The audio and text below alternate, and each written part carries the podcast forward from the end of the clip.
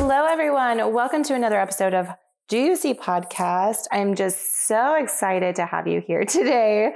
I hope that the day is treating you well so far, um, whether you're just grabbing your coffee or laying your ha- head down.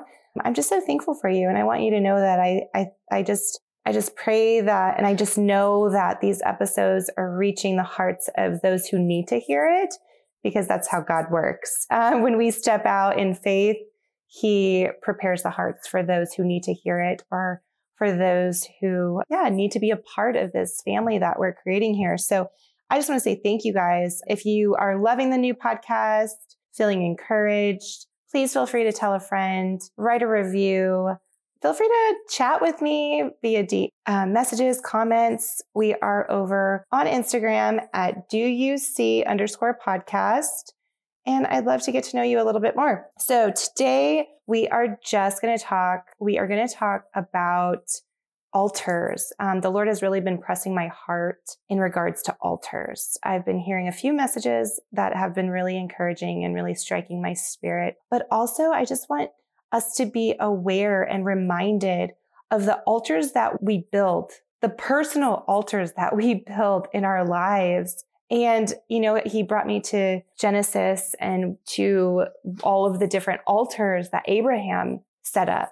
You know, there were a lot of different altars, but the one altar at Bethel was an altar of prayer. And then we look further on to his grandson, Jacob, who stole the blessing from his older brother and goes running. And the Lord brings him to that altar. And that altar is like an altar of prayer. And I just kept thinking about that altar and how he, when Jacob um, lays down, he didn't know that that was really an altar. Um, he lays down and he falls into a sleep or a vision, um, determining, determining, depending on the way that the Greek word was. Um, it could also mean vision. But he is taken into this vision or this dream where the angels are ascending and descending on a ladder.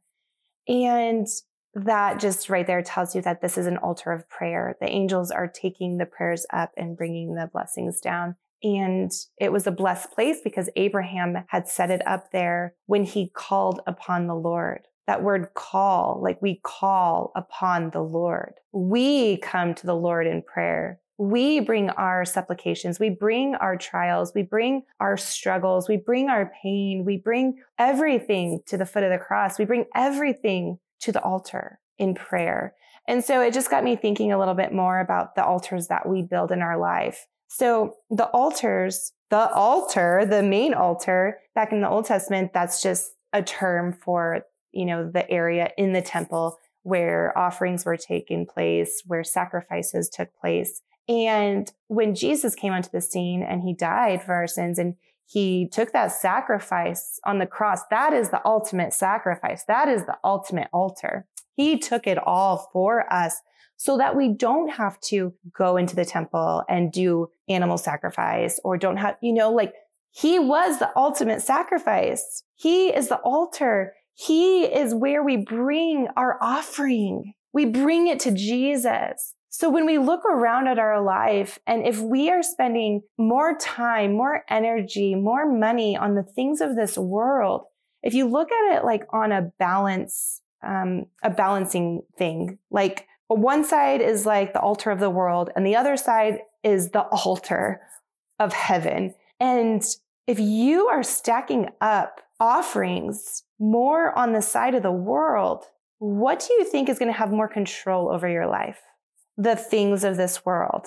You, you know, we have victory in Jesus, but we have victory in Jesus when we know who He is, when we are bringing Him our offering, when we are bringing Him our prayer, when we are bringing Him our lives and we are laying it down and saying, I can't do this anymore. Like, I need You in my life. That's why He brought Holy Spirit, so that we could do life together with Holy Spirit and He can guide us and comfort us. And so it's just a, such a beautiful thing when you think about the altar in a spiritual sense, but also in our physical state, living on earth as humans. I just want to ask, like, where do you put your time? Is it into other relationships? Is it into your work? Is it into playing a part or feeling like you fit in or just going along with the crowd? Is your time spent watching T V all day long or scrolling Instagram? Is your money spent on materialistic things far more than you are um, giving to the church, tithing, giving to ministries? It's just a question we need to ask ourselves. And we need to ask it daily. Like, Lord, like today, am I going to give you an offering or am I going to give the world an offering of myself? And the Lord sees and he honors the things that we sacrifice. He honors our offerings when we have the heart behind it, the humility, a willing heart. That is what it is. It's a willing heart to give what is already his. Everything we own in our life is already his. We have it because he gave it to us. He gives us breath in our lungs. We have a body because he has given that to us. We have life because he has given that to us. You know, what is giving him the first fruits of our labor, the first fruits of our time, the first fruits of our offerings? I think that's today. I just want to remind you of that and, and maybe go to the word right now and, and allow him to speak to you. Go in prayer right now and allow him to, to speak to your heart and to maybe show you the areas where you are giving yourself to the world, or you're giving yourself to relationships and friendships or to work. He is asking us to lay down our life and pick up the cross. Lay it all down before him. Ask yourself today, am I giving on the altar of the world or am I giving to the altar of heaven? I just pray that you are blessed today. I pray that you are encouraged. I pr- I just pray that you feel his love so much that you are just so eager to partner with him, to take part in offering to him, to, to, to know that he is your savior and he is your friend. He loves you so much, and he desires to see his people honor him, to fear him, to fear his name in reverence, not in like being scared, but in reverence to him. So I just pray, Father God, thank you, Lord God, for everybody under my voice right now. I just thank you, Lord God, for their hearts to be opened right now, for their ears to be opened, Father. I thank you, Lord God, that you are already doing a good work in them. I thank you that you are faithful to complete what you have started. And I just pray, Lord God, for Holy Spirit to just move in each and every person right now. I thank you, Lord God, for, for everything that you have done. I thank you for your ultimate sacrifice. We thank you, Jesus, for your sacrifice, that we may have eternal life, that we can come to you with everything that we have. And you are there and you love us. Father, I pray that every altar we have built for the world will be removed.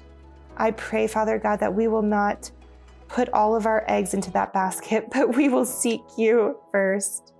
So thank you, Lord God, for today. Thank you for blessing each and every person, and may your name be glorified. In Jesus' name, amen. Thank you guys so much for joining me. And come back each episode.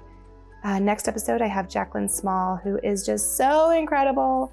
And we talk about um, equipping women from the sidelines to the front lines. And she's just so incredible. So you'll be blessed by that. And that will be live streaming on Friday. So check it out. And thanks again. I love you guys. Take care.